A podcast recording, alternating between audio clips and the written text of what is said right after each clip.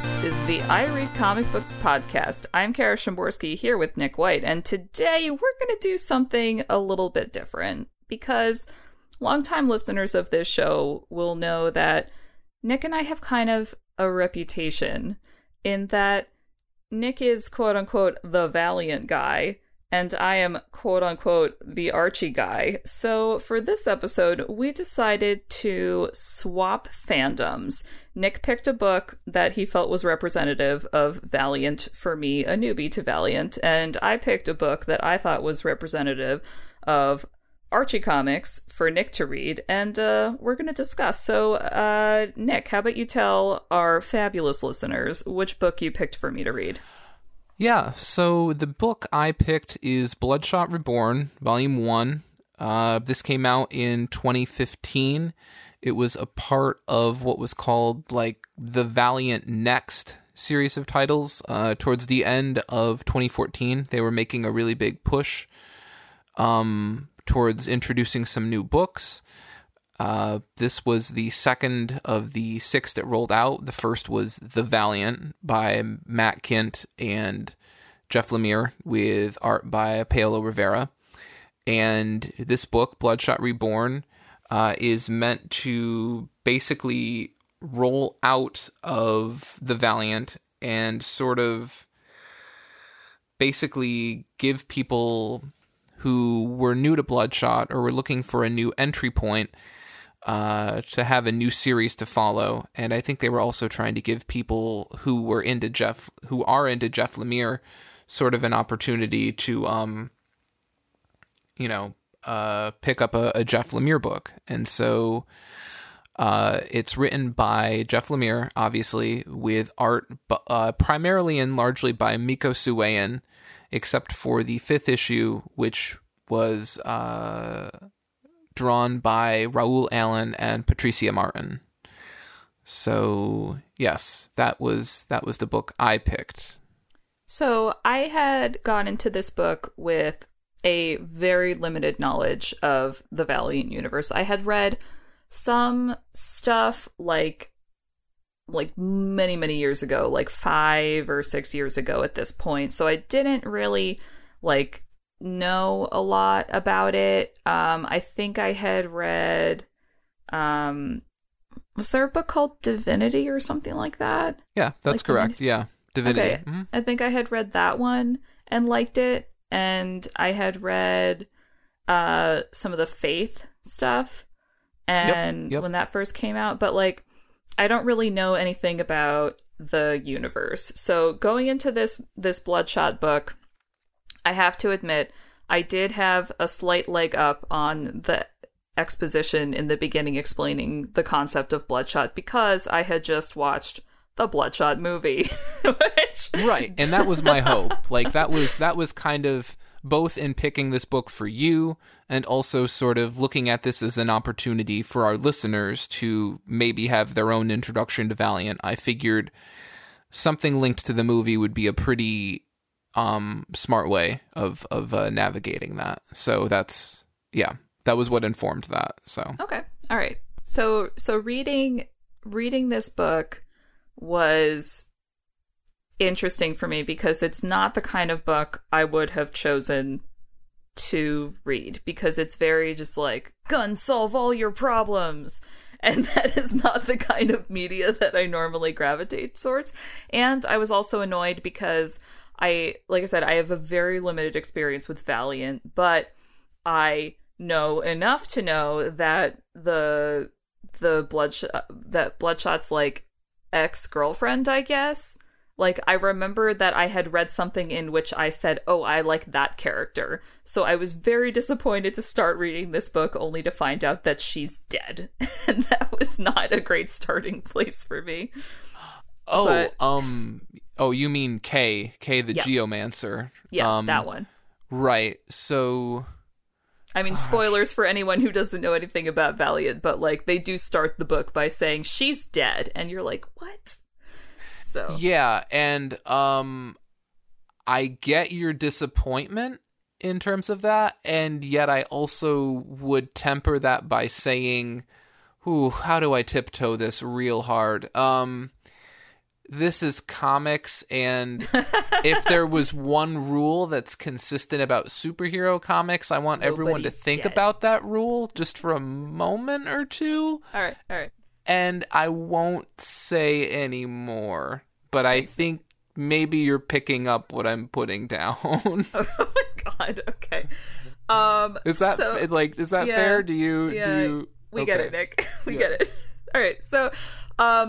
So, this book, like you said, is very much like we're going to do some heavy Bloodshot exposition while still showing you a new story, which I did appreciate because within the first 4 pages, I knew what kind of character I was dealing with.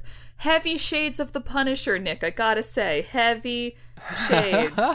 Heavy That's shades. Fair. So, but like that said, that meant that because I have seen part of The Punisher on Netflix, because I am a true and proper comic nerd who only ever reads the comics, I kind of like knew the kind of trope of what I was getting to, of like, oh, I'm terrible and I killed people, but now I'm rethinking my actions and might want to have a different path forward. I'm like, maybe, all right, maybe those actions had consequences, right? They have consequences, but also guns are still the answer because this is what I know. And I'm like, oh God, okay, fine. Yeah, but sorry, go ahead. That's okay. But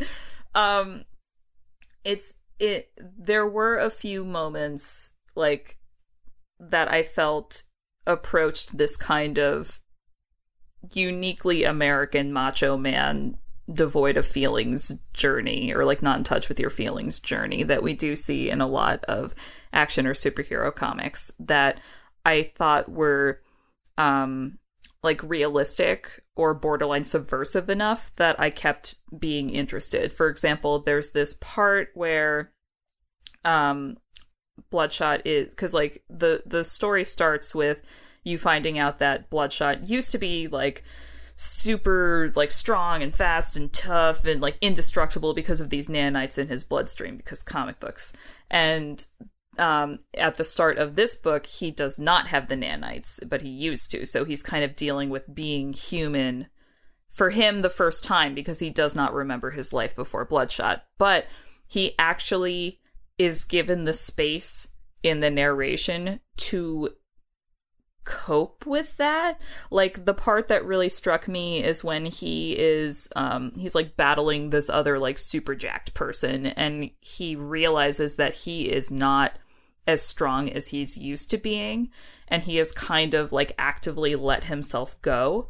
And as someone who used to do CrossFit, I felt that because like having muscles and not having muscles are two extremely different things and give you very different abilities. And I'm not gonna lie, y'all, pandemic Kara has not left the couch except to take a walk. So when he was like, oh, my muscles are not like, it's like swimming, everything hurts. And I'm like, man, this is like the realest I have ever seen a superhero book be. Yeah. And I think what you're kind of getting at, and I think what really appealed to me about this book, is that I've also read the Bloodshot book, Dwayne Swerensky's run, which launched in 2012 along with the Valiant relaunch.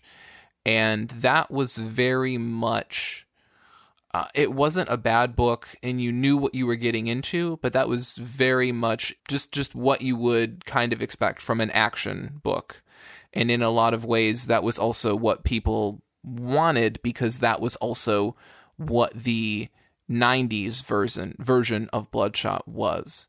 And so what I really like about Lemire's run, and you see some of that in this volume, I think you certainly see more of it as the series goes on, because Lemire was writing this book for maybe 3.5 years, if you count Bloodshot Reborn, Bloodshot, I think it's called Bloodshot New York City, and then Bloodshot Salvation.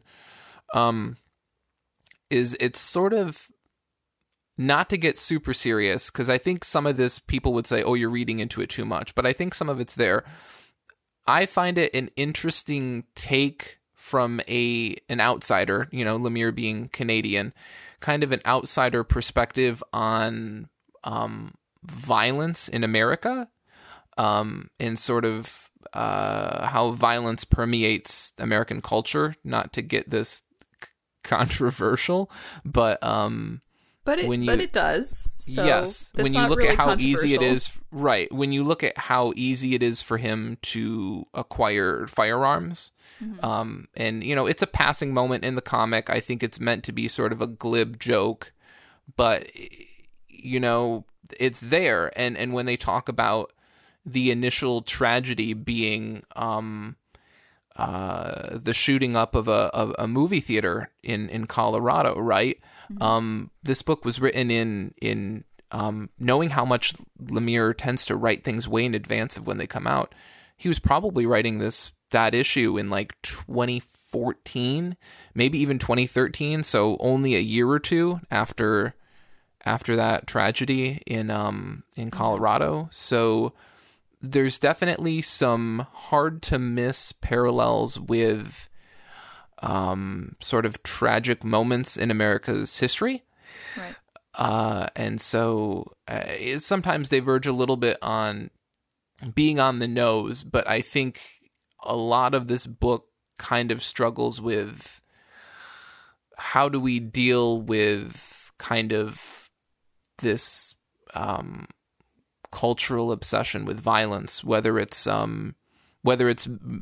being presented as this disease, right? Like literally this like disease that's transforming people, or even looking at you know, the kid that he's interacting with at the hotel who is obsessed with, you know, all this violent stuff. And we're not going to go down the whole, like, violent video games make people violent or whatever. I realized Lemire was trying to just do some quick shorthand about, you know, just how people are inundated with violence and, you know, all forms of pop culture, and whether or not those things are influencing people. Again, I don't want to make any claims there, and certainly people much more qualified have.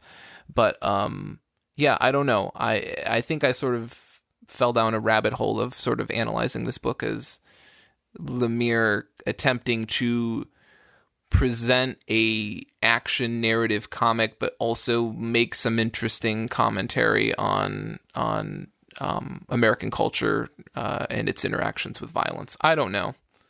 Well, you definitely don't say I don't know after doing an in-depth analysis. Anyway, here's my 30-page thesis. Take it or leave it. Okay. So I have some additional thoughts about this book. One, I did not appreciate that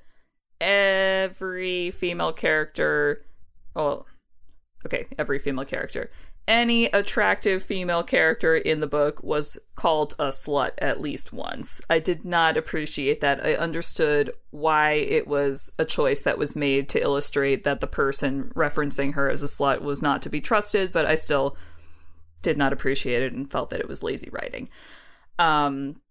Also, the blood squirt hallucination. That right, is the one like, drawn by Jeff Lemire. That was his artwork the whole time. Oh, okay. Was not expecting a total Batmite character to show up, but it worked. So okay, because it's very like this like totally out of place cartoon sidekick is basically harassing Bloodshot the entire time, but it kind of works because you know he's fucked up. And, of course, he would be hallucinating, or maybe it's the nanites talking. And I love that. It's like, because he does such a good job of riding the line, at least for me, where I'm just constantly like, is it real? Is it not real?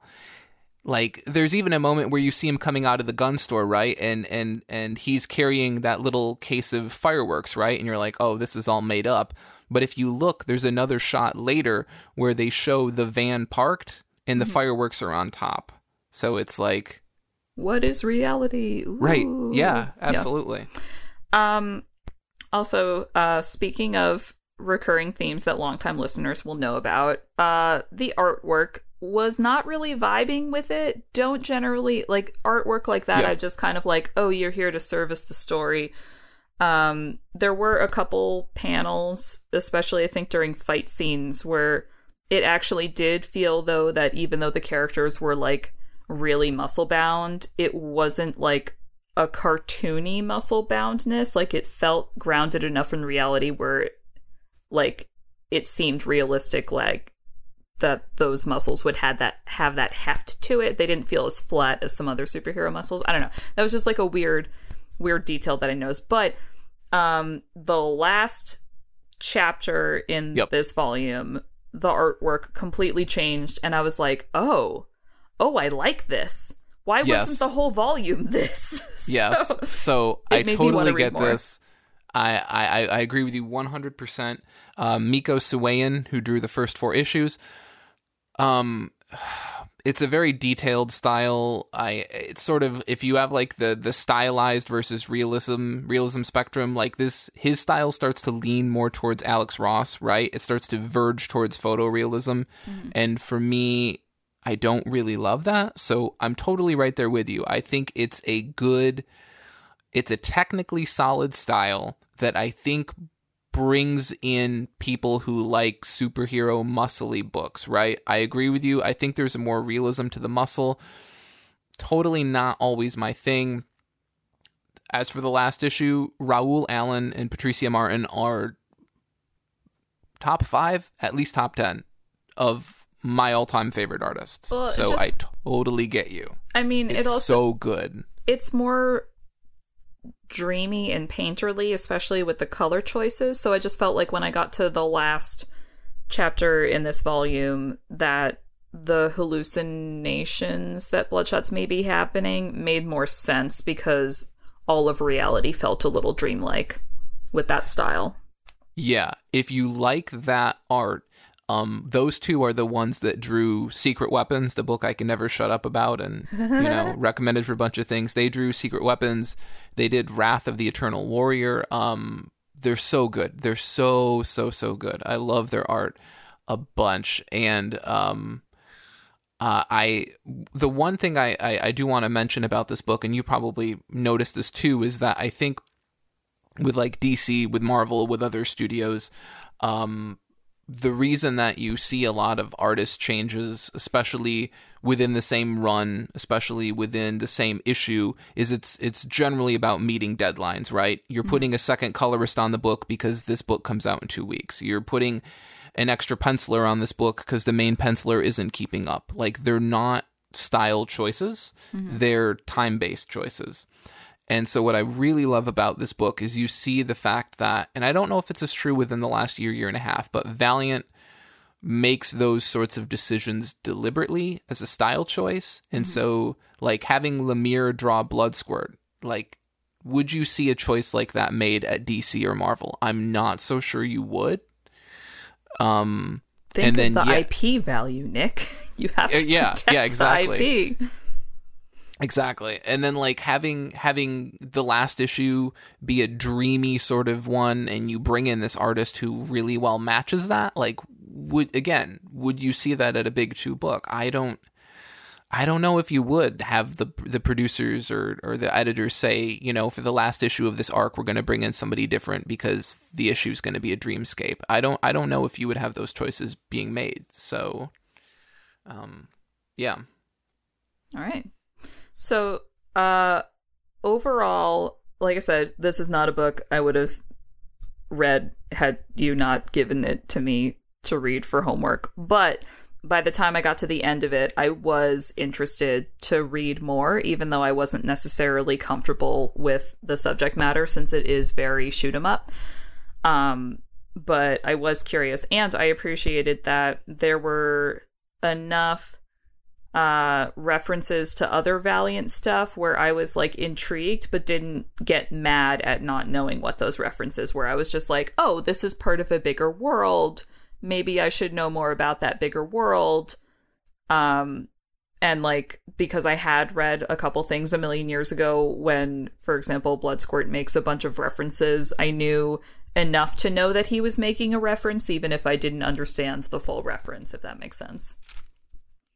Yeah, absolutely. Absolutely. Yeah, that last issue is like, hey, this is Ninjak, this is Livewire. And I'm like, I don't know how Kara's gonna feel about this. I was like, oh, those must like, be. Oh no! Even if I didn't know the characters, like I knew Ninjak because I feel like any property that has a white dude cosplaying as a ninja, like everyone knows who that is. Like Snake Eyes is everyone's favorite G.I. Joe character. Like that's just a thing that it just becomes part of your knowledge. But like I've never read a Ninjak book, but I'm like the white dude who is a ninja cosplay. Right. I've seen this trope. Yeah, I've seen this. So and then the other characters, I was like, oh, clearly these are other characters who are Valiant superheroes who are being referenced. And if I was a Valiant fan, I'm sure I would be tickled.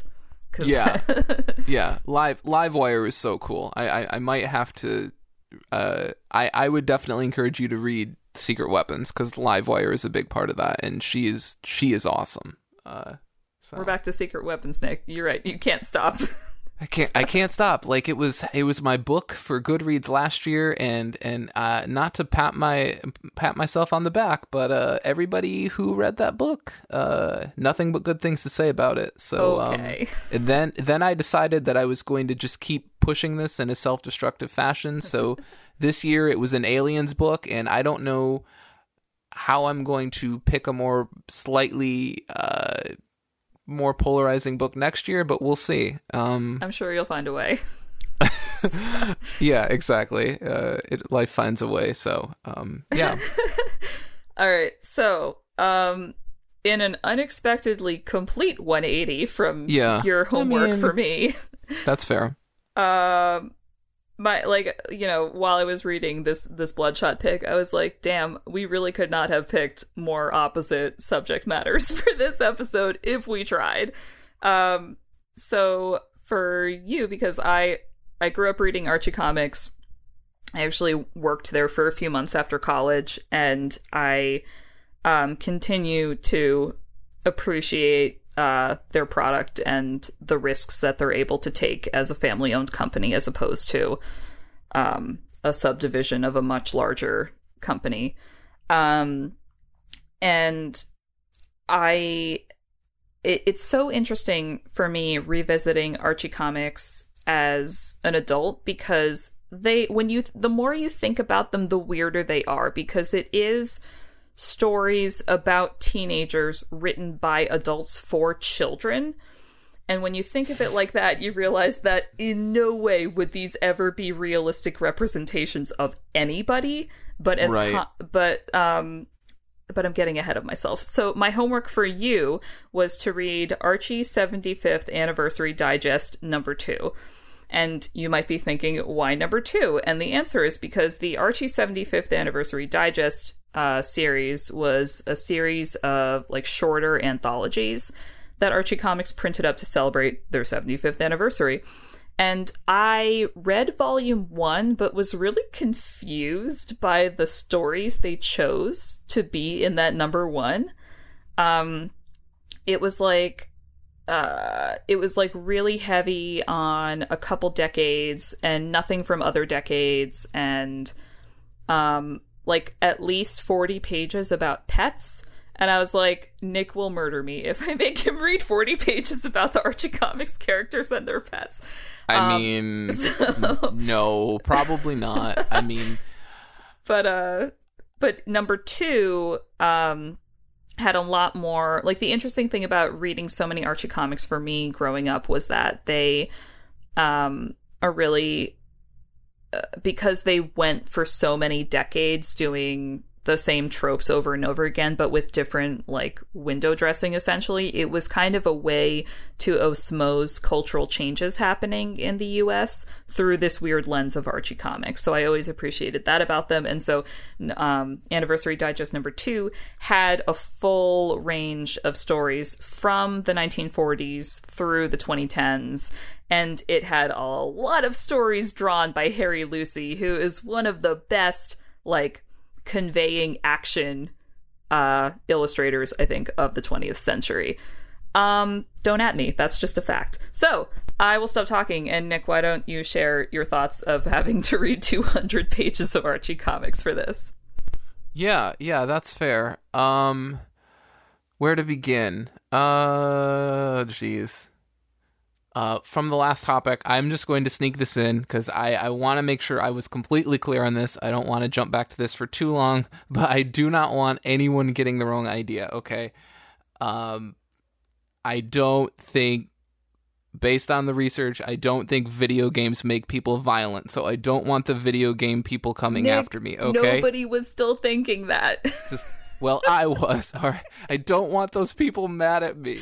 Anyway, let's talk about another hot spot for violence, which is Archie comics. So maybe video games don't make people violent. After having read Archie, maybe a case can be made for this. No, I'm just kidding. I think like the biggest TLDR takeaway from all of these stories would be. And it makes sense because Archie's been around for so long. But like the big takeaway for me was, wow, we can pretty much go anywhere and pretty much do anything with this. And we have. And I don't mean that in a bad way. I think people look at something like Superman and they're like, oh, Superman's been around for a really long time. So how do we make things fresh? And I think people struggle with that. I think Archie's been like, dude, this is about normal people. We can do whatever the fuck we want. Mm-hmm. And they have. Having a whole story where a cat is like, hey, let me make some rules for you. Cats can talk to kids. If you're wondering why I haven't up until this point, it's because I haven't wanted to. This is the last day when I can talk to you, to these kids before you're too old to understand me. So now it started to like feel like the Polar Express, where like the bell doesn't ring for you when you get too old. And I was like, this story's gonna make me fucking sad, isn't it? Yes, it is. And then at the end, they're like, yeah, cats don't have feelings. And then the last panel is the cat crying, and I'm like, I hate Kara so much at this point. Like, so that was so sad. So that was a little Archie story. To clarify what to clarify what Nick was saying, so Archie comics have been essentially doing different versions of the same stories for 75 years. Archie Comics president Mike Pellerito said something, I don't have a citation, but he said something like, there are only 5 basic Archie stories and they just keep redoing them, which is true. Not necessarily a bad thing, because sometimes you just want to watch Archie make 2 dates at the same time and have to figure out how to have both dates at the same time, you know? So something that they did in the, I want to say 60s, 70s, was the Little Archie series, which was envisioning Archie and all his friends as kids in Riverdale. And those stories were kind of dreamy at points, like very philosophical. Visually, very weird. Like they met aliens, they met monsters, there was like a mad scientist down the road. Like anything could happen in the Little Archie books, and it just kind of worked because it was kind of like this weird pseudo-idealized version of childhood where these very profound things happened, like this story in this collection about Caramel, Betty's cat, who's just like telling her life story to little Betty and little Veronica, and then you just want to curl up under your covers and never reemerge. So I mean, oh god, what a fucking crazy departure that was. Especially even like aesthetically speaking, obviously with a lot of these stories you could tell, and it makes sense that there is a very strong house style for Archie. But this was very different. And I really, really enjoyed that. I also never thought that this book would kick off with it's a Frank Doyle story drawn by Harry Lucy. That has Archie as a DJ who gets enmeshed in a payola scandal. I never thought I would write that in my notebook. It was kind of one of those, like, if you have enough, like, monkeys in front of typewriters, you'll eventually get Shakespeare moments where it was like, I guess with all the letters in the alphabet and all the words I could string together, this would happen eventually. I'm just shocked it happened now.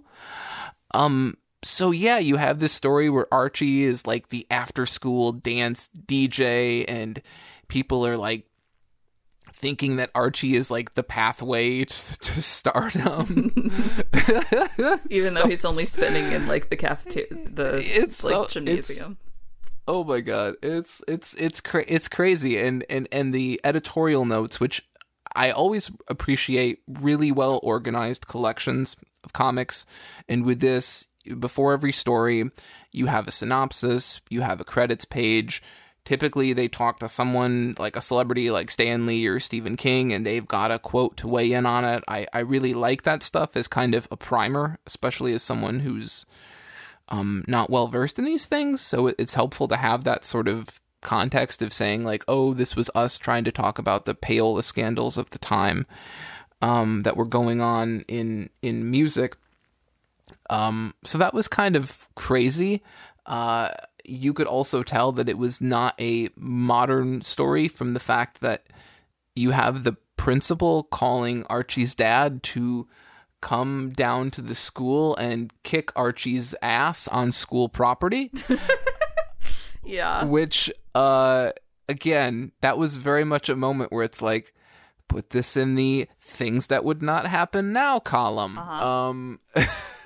Which as you go through these stories, there are definitely there's a lot of that moments. Yeah, definitely other times. But I mean, you end up at the end of the story, spoilers for a small 1960s Archie's comic. I'm sure there's one person out there who's going to be very disappointed. He accidentally bumps the recorder when his dad is kicking his ass. And the recording of him getting beat up. He's not getting beat up, Nick. He's getting spanked. His dad brought the brush to spank him with the brush. I was like, what is happening? But that used to be like socially acceptable. Right. So that gets recorded and put to music and becomes a new dance craze. And as disturbing as it was that Archie got beat up on school grounds by his dad, the ending was actually disturbingly clever. I was like, that's interesting. But also remixes of people like in like just saying stuff or like in fights or whatever getting remixed to music is something that still happens just with the internet now. Right. As I wrote in my notes here, I put, it's a morally questionable example of music sampling. Yes. So, sure. And you're right. It still happens to this day. So, I also have some questions that might reflect just truly how little I know about Archie. So I think you'll love these, and I'm sure that some people at home will have their eyes rolling back. I mean, I'm sorry, you're probably going to have to go to urgent care, but your eyes are going to roll back real far into the back of your head on this one. Why does Archie have an R on his sweater? Does he not know that his initials are AA? R for Riverdale. They live in Riverdale. That's his school spirit. Oh. The real question is, why does Jughead have an S on his sweater? We just don't know. I mean, what, are you reading all of my questions off of this notebook? Or I mean, the S is like a common. They've made jokes throughout the decades about, well, what does the S mean? But wait, what? This is a joke? I thought I actually came up with a really good theory. This hasn't been resolved. What's your theory? There are many theories. What's yours? Okay. Mine is, I feel like this is like a no-brainer, but like Jughead is not his real name. His real name starts with S, and that's what the S is for. Okay, you're going to feel real smug because that's my theory, except I actually have more knowledge about this world to be able to back it up with facts. Jughead has an identical twin named Souphead. This is canon. I was about to say, are we still dealing with your theory, or is this actual? No, this is canon. Canon. Jughead canonly has a cousin who looks identical to him, whose name is Souphead. Okay. And so my theory is that at some point, Jughead and Souphead swapped places permanently, and Jughead wears the S on his sweater to let us know that he's really Souphead. That's my deep cut theory. That's terrifying. Oh my god. So, yeah, that's my theory. I appreciated that on the television show Riverdale, Jughead does often wear a shirt with an S on it, and it's never explained. So that was a nice nod from the comics that they didn't have to keep, but did. Okay. I also have a note here. I really liked the story Garbage In, Garbage Out. I think only in Archie would you ever find a multi-part story that just hinges on the fact that Jughead forgot to take out the trash on the right day and is now paying the price for a prolonged period of time. Yeah, I think we can all maybe relate to something akin to that. So... Like, I definitely read that story, and I was like, yes, I've been here. Like, I've done this. I get this. So I actually had to read that one twice because I couldn't quite follow the first time I read through how we got from Jughead didn't take out the trash to Jughead is converting the school health nut into occasionally eating some chocolate. But oh, wait. Yeah, I didn't understand that either. I thought maybe it was like a weird, awkward, like... where, like, the issues had multiple stories and it didn't get split right for the collection? I read it again. That's all the same story. So the switch is where Jughead ditches the garbage bags at the neighbor's house. And he's talking about how the neighbors are such health nuts. So he's surprised that they just don't compost everything. And he's, like, sneering about it. And then the next panel, which is on a different page, which is why it's confusing, is him and Archie in the school cafeteria and Jughead complaining about how now, because of this neighbor student, everyone in school is a health nut, and it's driving him crazy because he wants everyone to be able to appreciate junk food. So to prove a point, he just eats junk food every day for a week until his body can't take it anymore and he needs vegetables. And they end with, like, a moral of the story about how moderation is key in everything you eat. And I'm like, this started with Jughead not taking out the trash. Like, what? So. Yeah. What else? The Archie and the 40 stories I wrote. He looks like Alfred E. Newman? A little bit. So the style from the 40 stories is not, quote-unquote, the Archie house style that you think of when you think of Archie. They were drawn by Bob Montana, and the characters look a little lumpy. I'll say it.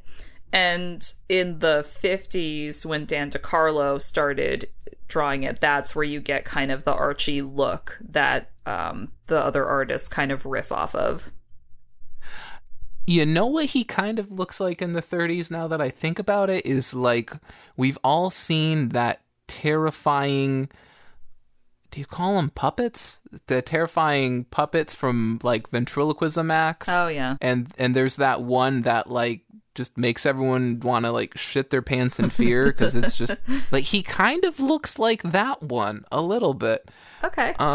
So that was, it was also really interesting to sort of see, like, the newspaper strip offerings as well. Mm-hmm. There were some of those in here, which was really fascinating because most of them were a conventional 2x2 grid of panels, and so what you were getting was a lot of, like, 4-panel beat jokes, and just being a freaking nerd, I guess, I always find that sort of thing fascinating when you, like, people start using panel structure to kind of create a system for how they want to do, like, the cadence of jokes. Mm-hmm.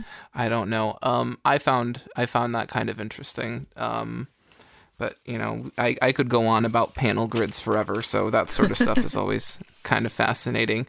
The modeling picture story, I don't remember the name of it, but I also found that one kind of interesting because, first off, again, you have another story where Archie's kind of a little bit of a perv, a little bit, maybe even a little is not correct, and it's especially in the first few decades of Archie comics,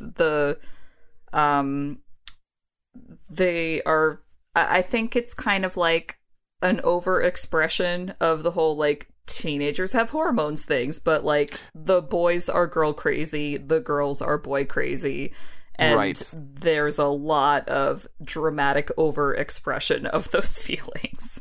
So, yeah, they're all pervs. Go on. Right. But, so, gosh, what is it? He's trying to get pictures taken for, like, a modeling photography contest, I think is what it is. Who is the most beautiful girl in Riverdale? Send us your photo. Exactly. And, while, yeah, Archie was maybe not exactly behaving a way that I would consider appropriate, I did find the end, like, I think what helps temper, I guess, some of these stories is that usually in the end, Archie gets thwarted, right? Or his ambitions are kind of, he's basically put in his place, right? Mm. And while that doesn't totally, like, you know, ignore the fact that in my mind he's behaving badly, and when you read the notes at the beginning of most of the stories, there's something that says, like, in highfalutin terms, it says, yeah, there's going to be stuff in this story that isn't really, you know, perhaps socially great now. Yeah. Much like Disney has on a lot of their Disney Plus stuff. I'm just going to make friends left and right here. So we'll rope them into this here too. The fact that Archie generally gets thwarted in most of these tales, and in this picture story, you know, someone's holding a dog in some of the pictures, but you don't really notice it because the I thought this was really clever. You see the person holding the dog off to the side, and he's taking the picture from one angle, and then at the end, when you finally see the pictures in the newspaper, the way that the picture is being taken, like the dog's head ends up superimposed on, like, Betty's body, or like, I think the dog's tail ends up superimposed on Veronica's body. So it looks like she's got, like, a tail. And so everyone basically makes fun of Archie's photos, and he becomes the laughingstock and obviously doesn't win whatever. And so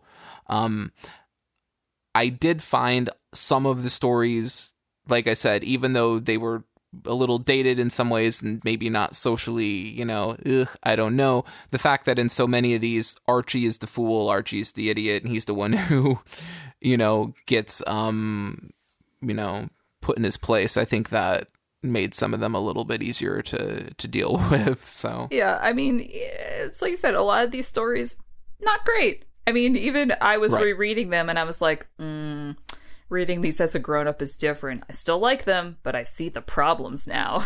Like, right. Oh, sure. Yeah. Like, but I do think that they were even sometimes, you know, aware of those problems, or, I think a good example of this is the story in this collection where Reggie is obsessed with the, like, kung fu shows on TV.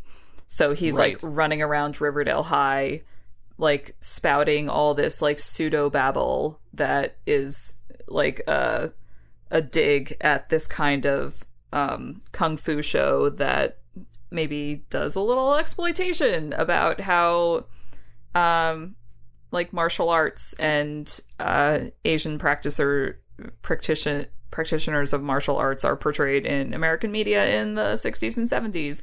So there's, like, it's clear that Reggie's the idiot in this situation, and there's even, like, Archie and one of his friends, Chuck, whose dad is the coach, trying to tell Reggie, like, hey dude, you're doing it wrong, and actually this is, like, a discipline that's supposed to sharpen your, like, mental focus as well as being a way to protect yourself. And Reggie, like, doesn't want to hear it, and he's just, like, running off making weird, like, hi-ya sounds, and you're like, oh, I see, vague cultural commentary. Still not, you know, the best modern story the way that they would have done it, but for the time, probably borderline progressive in its way. Right, and I sort of liken that as well to the story where like Archie is leaving Spanish class, and I don't remember what it is, but his classmate says something to him in Spanish. It might be like adios or something like that. And he's like, yeah, we're not in Spanish class anymore. Don't say these things to me. If you want to talk to me in English. And I'm like, wow, this first panel, we are leading off into like a real, like panel one right out of the gate. This mm-hmm. is like, what is happening here? And yet, the story actually tells a somewhat poignant tale about the fact that maybe learning other languages, interacting with and understanding other cultures, maybe not a bad thing. You know, he finds out that actually knowing some Spanish allows him to help these people who get in an accident, et cetera, et cetera. And I thought that while it was, you know, a little on the nose when you consider when the story was being written and told, one, stuff like from that era typically does tend to feel a little on the nose, but also two, I think it told a valuable lesson without really like leaning on it super hard, like this is how you should be, and this is a life skill, and see how Archie was wrong, and you know, to think the way he originally did. And for me, that story, as well as some of the others, kind of make me think of sometimes how, like with All in the Family, again, I'm not trying to only go after characters named Archie. It's just a really weird coincidence that comes up. You know, with Archie Bunker, you've got this guy who, he's the main character, and he's maybe not always the best person, but you're not supposed to always like him, right? It's the idea that you're supposed to question the things that he does, or, and in the same way, I think of Archie from Archie Comics as sort of, you know, is he the most like morally upstanding character in these stories? No, and he's not. Is he like a moral paragon of virtue? Not really. But you're supposed to look at some of the things he does with a little bit of skepticism or cynicism, and say like, oh, well, maybe this isn't the way to do things. So I realized that depending upon your mileage of All in the Family, that, you know, I realize that All in the Family is maybe a reference that like a lot of people are going to be like, what the fuck? Some people will know, Nick. Yeah. Okay, good. So, but yeah, overall, I really liked it. I thought that the way that they were able to preface all of the stories and give me some context, was a really good way to sort of have a clean lead in to a lot of this stuff, because like there's a wide net being cast here. And so yeah, I you know, we've got stories with Riverdale, we've got stories with like that present an alternate history of how people ended up on Earth. Earth, yeah, it's like, where can we not go with this? There's a bunch of, one thing I found really weird, there's like a section of like pinups of someone named Katie Keene, okay. And I was like, all right. So, I was like, I don't even know who this person is. I hope she's in Archie Comics. Nick, okay, so Katie Keene never really crossed over with the core Archie gang. She was in another book, and she was a supermodel. And she currently has a show on the CW that just finished season 1. Right. So why did they put those pictures in the book? Because she's an Archie character. It's celebrating 75 years of Archie. There was some little Archie in there. There was some Katie Keene in there. You saw a little bit of Sabrina. You very briefly saw Josie and the Pussycats, even if I think they were the junkyard dogs in the Riverdale story, but like there's a little scattering of some other characters. Yeah, Josie was also in the Archie Meets Kiss story, the last story of the bunch, which I thought was kind of fitting, because that sort of for me, like a lot of my interactions and knowledge of Archie involves all of these weird Archie mashup books that have happened, and I think between the fact that we've seen stuff like Archie and the Punisher. Archie and Kiss, Archie in the Predator. That Archie and Predator book is great, though. Yeah, well, I like it because you see a company that is willing to take these risks, and also on the same note, not take their own stuff so seriously, right? Not take their own IPs so seriously that they won't do those things. And the fact that there's a little comment from Alex, I don't know how you say this, Alex Segura. Yeah.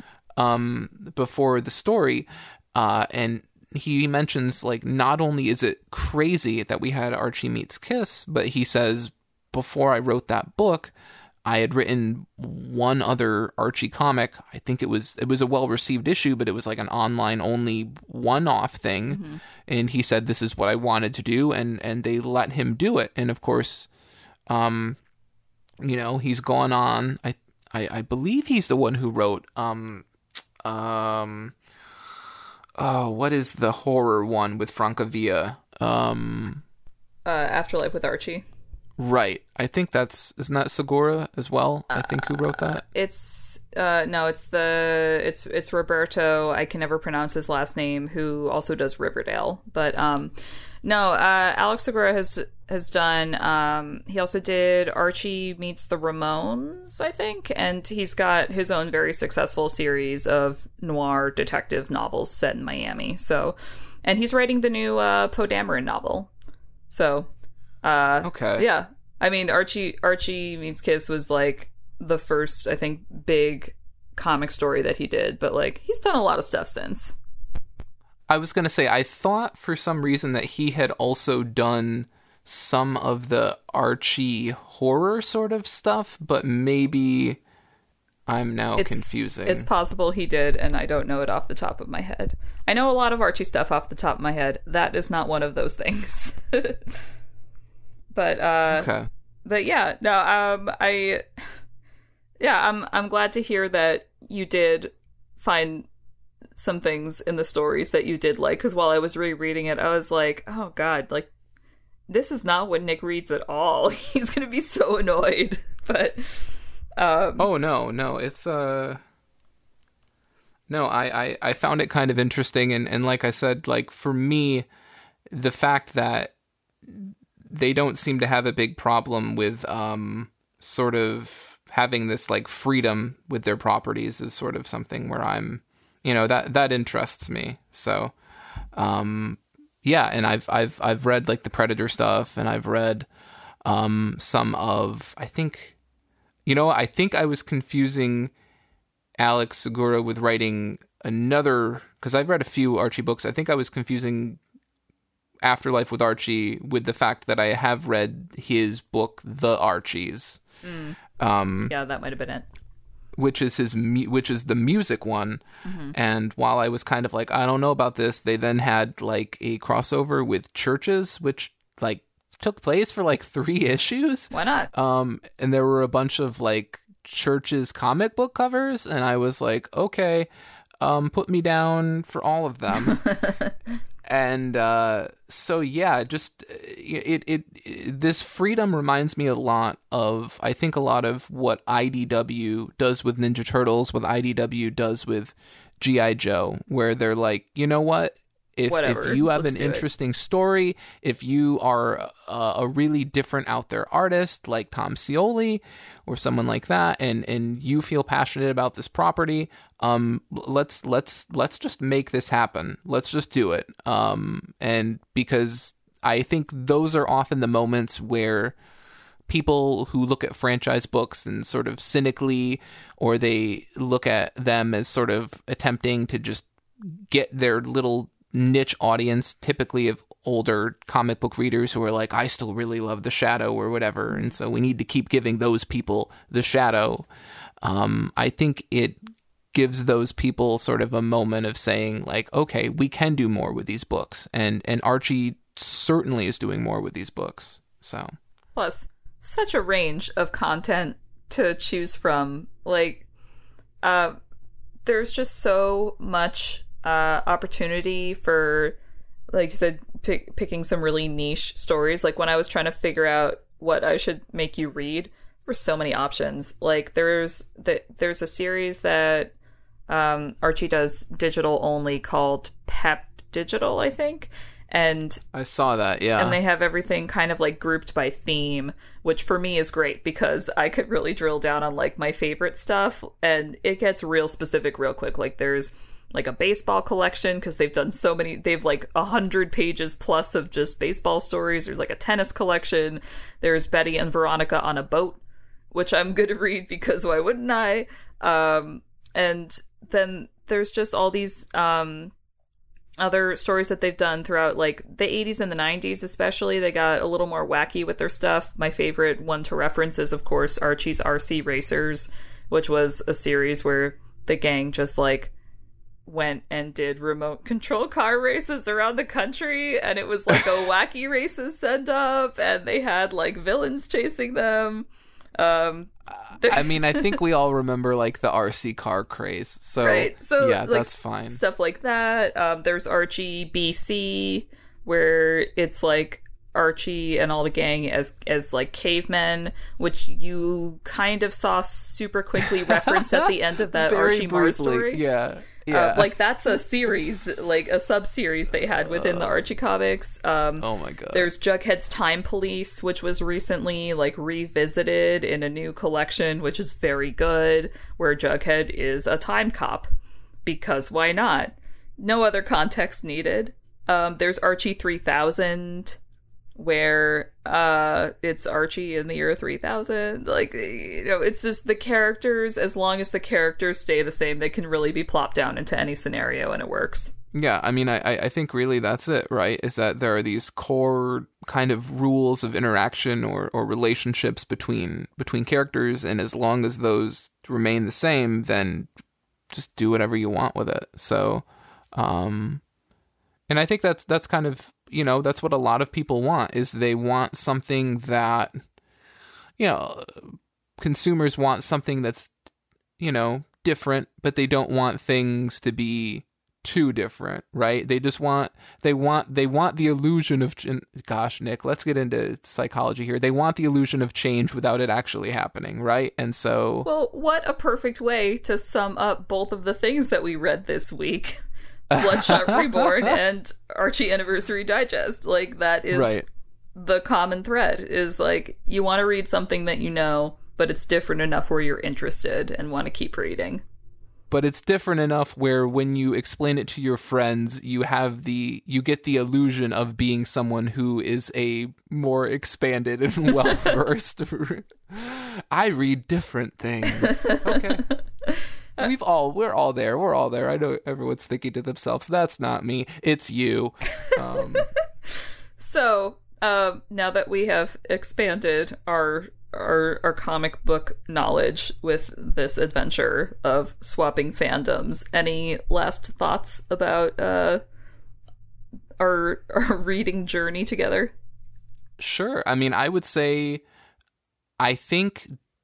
I don't know if I would keep reading wild and kind of like crazy variety collections, but I think, and I'd have to probably talk to you or someone else, like a more focused arc. I think there are definitely some of those out there that I would be interested in, like just based on the ones that I've seen and based on the ones you've talked about, like a lot of these like quote unquote, like why not scenarios to me, like those seem just very appealing, where it's like, we're gonna do this and we don't care what anyone else says.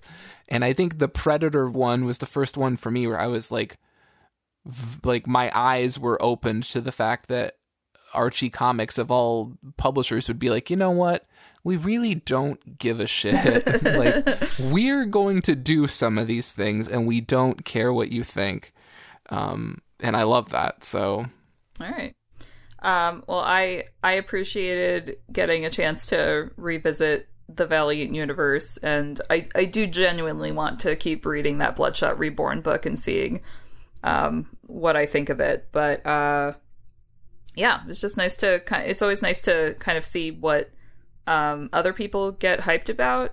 Like, I don't really get people who are super ambivalent about everything, but like if you have something that you're really passionate about, I'm like, yeah, tell me about the thing you're a nerd about, because I understand that impulse. So this is a real treat to get to talk to each other about the things that we're super nerds about. Thank you. Yeah, likewise. We would encourage you to follow us all on Twitter. You can follow Kara at KaraZam. You can follow me at DeathStarPlans. You can follow the show at IRCB Podcast, where we post and share comic news, art, sass, and more. This show and our many subscriber-only episodes are powered by fans like you on Patreon. You can join now at patreon.com/IRCB podcast. And if you haven't already, please rate and review our show. 5 stars would be great. You can do that at Apple Podcasts. You can do that at Spotify. You can do that at Stitcher or anywhere else you listen to podcasts. Join us on Discord at ircbpodcast.com/Discord, and make sure to tell a friend or two about the show. Infinity Shred is the best. They do our music. Xander is a wizard who also edits the show. Thank you for listening, and until next time, comics are good, and so are you.